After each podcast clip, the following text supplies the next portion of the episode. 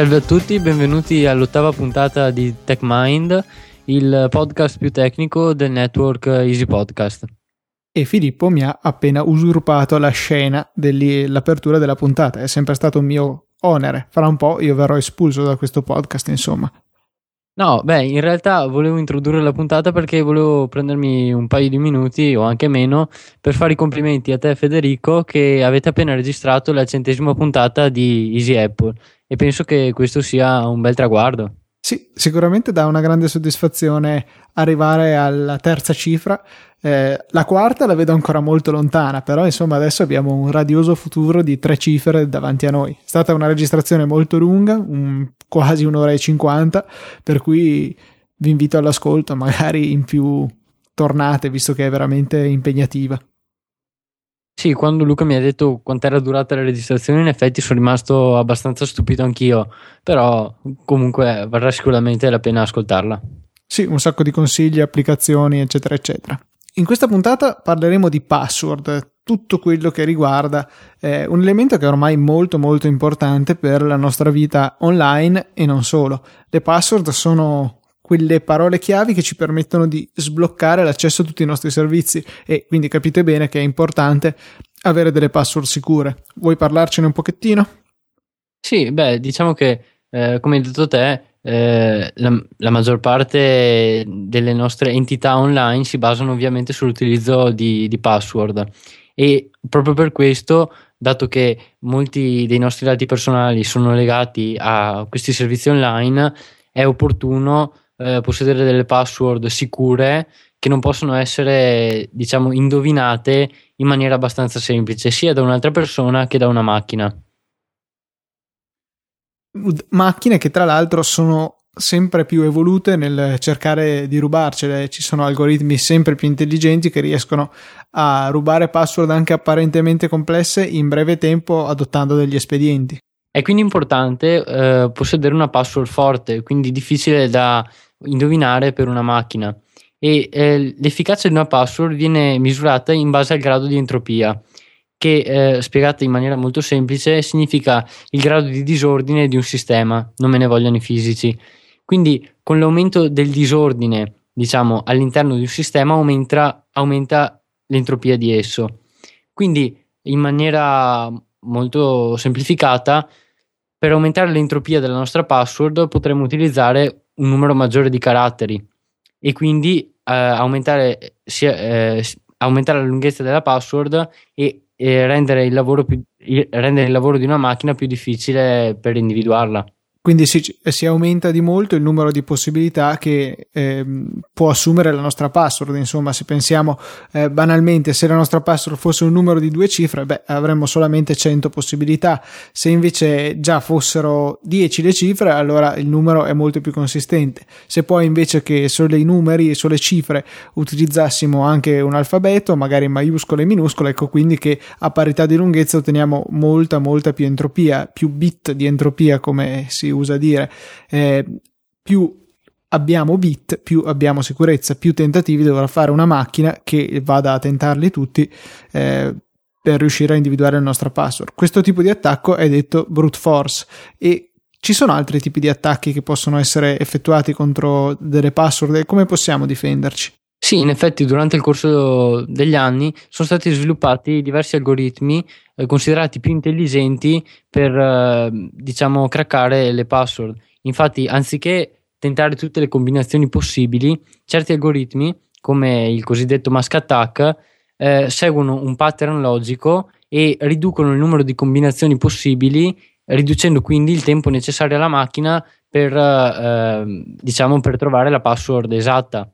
Quindi utilizza la logica invece che proprio la forza bruta, come viene dal nome del brute force, per raggiungere la risposta che è proprio la nostra password. Non va quindi a testare ogni possibile combinazione di lettere, numeri, chi più ne ha più ne metta, ma cerca di avere una logica nei tentativi. Per esempio, mettere i numeri sempre alla fine, che è una cosa che le persone tendono a fare abbastanza spesso. Per esempio, l'anno in corso vedo che è molto gettonato, oppure l'anno di nascita. Comunque 4 numeri e molto molto spesso alla fine della password. Sì, oppure ad esempio un altro fattore logico che può essere considerato dall'algoritmo sono le lettere maiuscole che molto spesso vengono inserite all'inizio della password oppure alla fine, molto raramente nel mezzo. Sì, siamo abituati per esempio con i nomi propri a mettere la maiuscola, oppure semplicemente quando stiamo cominciando una frase, per cui è logico poter fare questa assunzione. Magari in qualche caso non sarà corretta, però in buona parte dei casi lo sarà e ci permetterà di craccare un numero maggiore di password in un tempo minore. Sì, e poi c'è un'altra cosa da considerare. Molti servizi, ad esempio mi torna alla mente Apple, danno dei parametri quando andiamo ad impostare una password. Uno di questi è appunto l'utilizzo di almeno una lettera maiuscola. Molto spesso però una persona che scrive la propria password senza inserire una lettera maiuscola e legge appunto la richiesta del servizio di inserire tale lettera, la appende semplicemente alla fine. Quindi anche questo è uno dei fattori che vengono considerati da questo tipo di algoritmi. Lo stesso dicasi per la necessità di avere un numero, mia password 1, mia password 2, insomma queste sono le due cifre classiche che ci aiutano a rispondere a questa necessità, a questa richiesta del servizio, senza però poi di fatto fornire una grande sicurezza aggiuntiva. Sì, ecco, quindi il primo consiglio che ci sentiamo di darvi è appunto evitare di utilizzare delle formule prevedibili quando andiamo a creare le nostre password, il che significa non utilizzare semplicemente lettere maiuscole alla fine o all'inizio e non appendere semplicemente numeri che possono essere quello dell'anno in corso o della propria data di nascita alla fine. Però non sempre è sufficiente essere imprevedibili. C'era quel divertente fumetto di XKCD che mi avevi mostrato dove si vedeva che alla fine una grande lunghezza, se è data con una certa imprevedibilità dei caratteri e magari solo minuscoli, vince rispetto a una password più breve che utilizza maiuscole, minuscole, numeri, simboli. Sì, infatti ritornando al concetto di entropia, la password considerata in tale fumetto ad esempio possedeva 28 bit di entropia ed era considerata difficile da ricordare per la persona che doveva utilizzarla, mentre invece una password più lunga formata da 4 parole che una persona può memorizzare in un tempo più breve e senza grandi difficoltà possedeva addirittura 44 bit di entropia, che appunto determinano un aumento esponenziale del tempo richiesto per creare tale password. Nell'esempio proposto, infatti, la prima password richiedeva 3 giorni di tentativi a 1000 tentativi al secondo, mentre la seconda password richiedeva addirittura circa 550 anni, sempre a 1000 tentativi al secondo. Quindi un aumento veramente inconcepibile, nel senso si passa da rendere un'operazione di cracking scomoda, perché comunque 3 giorni non sono 3 secondi, però comunque fattibile, rispetto a 550 anni che sono un numero assurdo. Qualsiasi passo riusciamo a craccare diventa inutile dopo un tempo del genere. Sì, poi vorrei fare una considerazione rispetto al tempo calcolato in questo fumetto, che ovviamente è solamente indicativo, ma possiamo trovare tali stime anche in diversi articoli sul web. Comunque ci sono da considerare 2 fattori. Il primo caso è se, diciamo, l'hacker deve tentare la password mandandola direttamente al servizio che gestisce l'account per il quale è necessario trovare la password, che quindi è comunque necessaria una comunicazione attraverso la rete di richiesta e risposta per verificare se la password è corretta.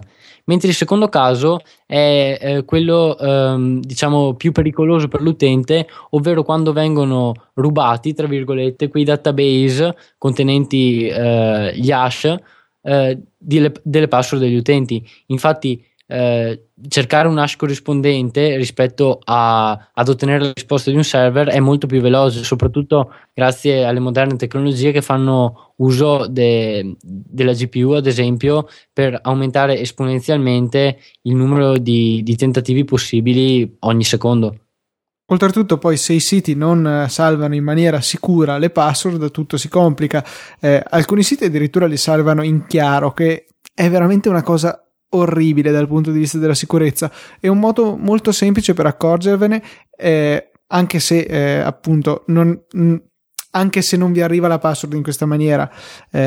non vuol dire che il sito non la memorizzi in chiaro, è provare a cliccare sul classico link "ho dimenticato la password". Se il sito vi manda per email la vostra password invece che fornirvi semplicemente un link per resettarlo oppure una password temporanea, allora sicuramente il sito la memorizzava in chiaro, oppure criptata in una maniera tale che sia poi possibile tornare indietro al cosiddetto plain text, cioè il testo non criptato. Avere una password salvata in questa maniera è veramente cercarsi rogne. Un po' meglio se si esegue un hash, però un hash normale, per esempio con MD5, non è poi così resistente, perché sono disponibili sulla rete le cosiddette rainbow table che contengono al loro interno un sacco di stringhe, più o meno tutte, e la relativa stringa MD5 che ne esce, per cui basterà utilizzarla al contrario, cercare la stringa hashata e risalire quindi al testo in plain text. Quello che bisogna fare è il salting, cioè aggiungere un elemento aggiuntivo oltre al testo dell'utente, ma qui stiamo un po' divagando, magari in un'altra puntata ne parleremo più nel dettaglio. Sì, aggiungendo solamente un piccolo dettaglio a quello che ha detto Luca, appunto nel caso degli MD5 sono presenti queste rainbow table e in qualsiasi caso un MD5 diciamo è un hash tra virgolette più debole di altri hash di altri algoritmi di hashing considerati più moderni, come ad esempio è lo SHA-1. E tra l'altro abbiamo visto che è stato eletto il suo successore, per quanto non sia ancora necessario e non è ancora in uso. Quindi ricapitolando, qualche suggerimento pratico da adottare per cercare di rendere perlomeno la vita un po' più difficile a chi voglia rubare la nostra password? Beh, il primo, come abbiamo detto, è evitare di seguire una logica prevedibile. Il secondo invece è utilizzare password veramente casuali, ovvero possono essere generate attraverso l'uso di vari programmi, oppure appunto seguendo logiche abbastanza imprevedibili, o comunque diciamo che solo noi possiamo essere a conoscenza e che non hanno apparentemente senso, che non possono avere apparentemente senso per una macchina. Sì, però a questo punto si comincia ad arrivare a delle password che sono però immemorizzabili, e quindi bisogna magari ricorrere all'aiuto di un'applicazione come per esempio 1Password oppure LastPass, che si occupi per noi di salvarle tutte quante. Io personalmente uso LastPass, servizio che è di per sé gratuito e permette con solamente $1 al mese di avere l'iscrizione premium che permette di utilizzare le applicazioni mobili, anche se queste non sono indispensabili, anche perché dispone di un bookmarklet, cioè un piccolo link che può essere messo nei propri preferiti, e una volta cliccato ci permette insomma di loggarci nei siti che abbiamo salvato nella nostra cassaforte. Entrambi questi servizi sono estremamente robusti, estremamente ben congegnati dal punto di vista della crittografia, e non dovete assolutamente preoccuparvi della loro sicurezza. Sono stati analizzati in maniera piuttosto approfondita e non sono state trovate falle con il loro modo di gestire i file, in particolare appunto le nostre password. Addirittura 1Password si appoggia a Dropbox per sincronizzare il suo database delle password e è molto ben crittografato, e LastPass invece salva tutto in maniera molto sicura sui loro server, per cui due ottimi servizi. Vi consiglio di dare un'occhiata, perché a questo punto potrete semplicemente andare a generare una password del tutto casuale, contenente caratteri impronunciabili, veramente di tutto, magari anche belle lunghe, e dovendone ricordare solamente una, quella che sblocca il nostro portachiavi. Chiaramente per questa però valgono tutti i suggerimenti che abbiamo appena dato, per cui magari essendo solo una, sforzatevi di inventare una password veramente casuale, piuttosto lunga, sempre la lunghezza aiuta, e non prevedibile insomma.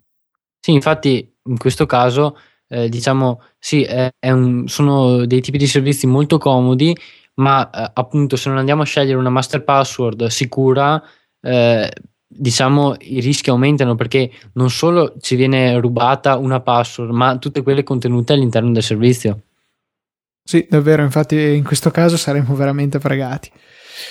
Detto questo, l'argomento password credo che sia stato abbastanza approfondito. Se avete qualche suggerimento, magari qualche tecnica che adottate per le vostre password, chiaramente non vi chiediamo di svelare le password in sé, ma se avete qualche suggerimento per ottenere delle password lunghe e allo stesso tempo magari abbastanza memorizzabili, fatecelo sapere su Twitter, sulla nostra mail, saremo felici di leggerlo anche nella puntata.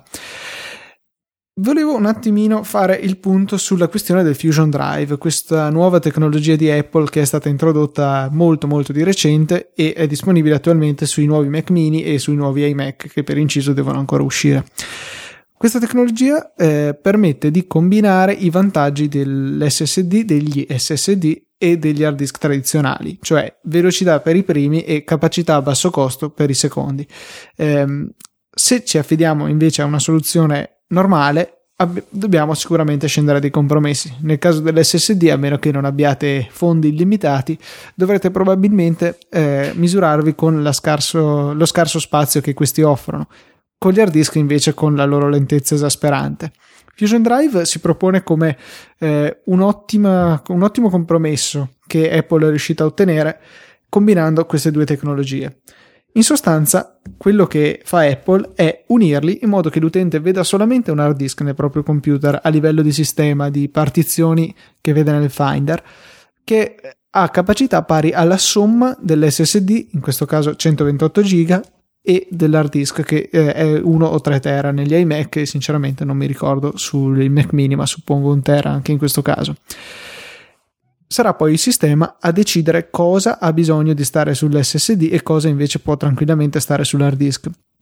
Ci sono stati dei test che sono stati eseguiti da Patrick Stein @JoelLinks su Twitter, che ha provato a creare il suo Fusion Drive in casa per cercare di capire bene come funziona.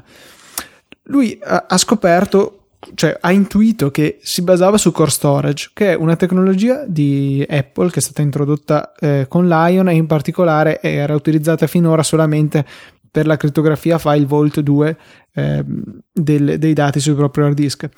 È una tecnologia che sta al di sotto del file system, che è, semplificando enormemente, il modo in cui il sistema gestisce file e cartelle fisicamente sul disco. Apple utilizza l'orribile HFS Plus, che è veramente una cosa orripilante.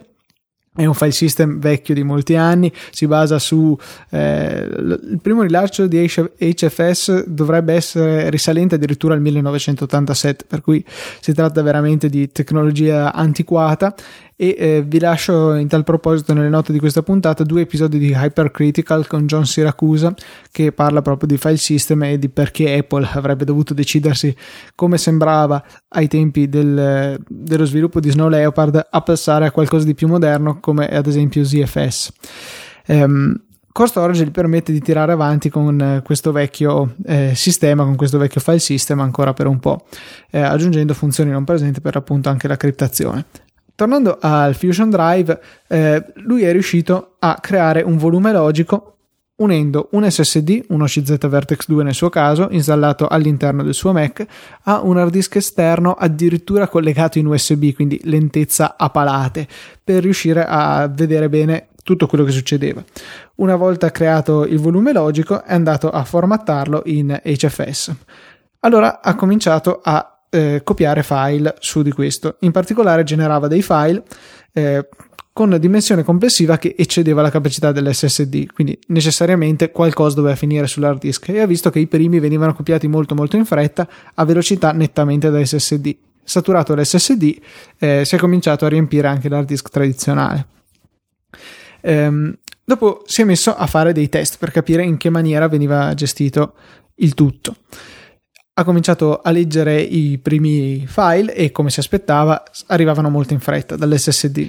Ha cominciato a leggere gli ultimi e chiaramente la velocità è calata, perché venivano dall'hard disk esterno e lui monitorava comunque l'attività su entrambi i dischi. Si è messo a leggere ossessivamente dei file presenti sull'hard disk meccanico, dopodiché ha lasciato il Mac a riposo. Ha notato che però l'attività su disco continuava dopo questa sua operazione. per cui ha aspettato che questa terminasse e ha riprovato a leggere quegli stessi file. Beh, con suo stupore, questi file adesso arrivavano molto in fretta, pur avendo lui smontato e rimontato il volume per pulire eventuali cache. I file venivano quindi serviti dall'SSD. Allora gli è venuto il dubbio, ma allora questa funzione, questo Fusion Drive funziona a livello di file o è qualcosa di ancora più intelligente? Allora ha provato a leggere il primo megabyte di questi grossi file che aveva sull'hard disk meccanico ossessivamente, proprio con degli script automatizzati lo leggeva centinaia di volte, il primo megabyte di svariati file che erano sull'hard disk. Ancora una volta, dopo aver fatto questa operazione un numero sufficiente di volte, ha lasciato lì il Mac. Il Mac ha quindi cominciato a fare il suo lavoro e si è messo a spostare file come proprio sembrava accadere valutando l'attività dei due dischi. Ripetendo di nuovo le operazioni di lettura, ha notato che il megabyte, leggendo sempre lo stesso, arrivava in maniera molto rapida.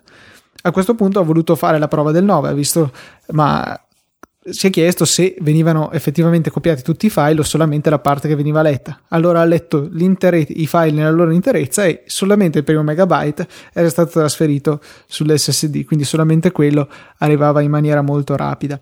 Tutto il resto rimaneva sull'hard disk, quindi lavora a livello di blocchi sotto i file, il che è molto positivo perché, come poi ha confermato in successivi test con ZFS, questo sistema Fusion Drive è indipendente dal file system utilizzato. In questa maniera Apple si tiene comunque aperta la strada a possibili sviluppi che speriamo arrivino in future release di OS X. Una funzionalità veramente interessante. Se dovessi comprare adesso un iMac non credo che riuscirei a ordinarlo senza. Lo trovo veramente interessante, anche perché io stesso mi scontro continuamente con le limitazioni del mio SSD, che è solamente di 180 GB, per cui devo stare molto attento a cosa ci metto sopra. Tu Filippo sei in sezione SSD oppure hard disk? Beh, sicuramente SSD, perché appunto devo ringraziare anche te su un po', perché appunto mi hai convinto dopo svariati tentativi appunto ad inserire l'SSD all'interno del mio MacBook Pro, ed effettivamente è completamente un altro mondo, perché sia i tempi di avvio del Mac che quelli delle applicazioni sono incredibilmente più veloci. Sì, naturalmente questa domanda era stata studiata a tavolino perché volevo sentirmelo dire, stavo gongolando sentendo questo, ma una cosa che... Anzi, mi aveva già scritto la risposta. No, questo no. Un mito che vorrei sfatare però è il fatto che solamente i professionisti o chi fa un uso molto intenso del computer ha bisogno di un SSD. In realtà non è per niente vero. Tutti ne traggono vantaggio. Se anche riusciamo a guadagnare, non lo so, mezzo minuto alla volta accendere il Mac e svariati minuti all'ora non attesi, appunto, che un'applicazione si apra, salvi dei file, questo o quell'altro, i guadagni di tempo sono veramente importanti se consideriamo nell'insieme. Magari se riusciamo a risparmiare un quarto d'ora, 20 minuti al giorno su 2 ore di utilizzo, beh, credo che i vantaggi diventino veramente importanti adesso, proprio che i prezzi stanno veramente crollando. SSD da 120 giga si trovano ormai sul centinaio di euro, in qualche caso anche sotto. Vi ricordo, il mio 180 giga è stato pagato 300 euro 2 anni fa, per cui insomma i livelli di prezzo sono ben diversi. Detto questo, hai qualcosa da aggiungere? Sì, beh, vorrei comunque dire che riguardo gli SSD è importante considerare al momento dell'acquisto diciamo l'utilizzo che vogliamo farne, perché ad esempio possiamo diciamo scegliere 2 strade. La prima di limitare la spesa e comprare un SSD con capienza abbastanza limitata e quindi affidarci a dei backup esterni, quindi trasferendo tutti i dati che non utilizziamo frequentemente su dei dischi esterni. Mentre la seconda, che è quella che ho scelto io, diciamo è di utilizzare l'SSD interno come disco principale e fare dei backup in maniera diciamo incrementale con Time Machine, quindi senza per questo dover eliminare file in maniera forzata dall'SSD. Sì, quindi praticamente hai mangiato la foglia, hai comprato un hard disk più capiente e lo usi in maniera sicuramente più pratica. Esatto. Perfetto. Questa è l'8ª puntata di Tech Mind. Un saluto da parte di Luca Zorzi e da Filippo Bigarella. Ci sentiamo la settimana prossima.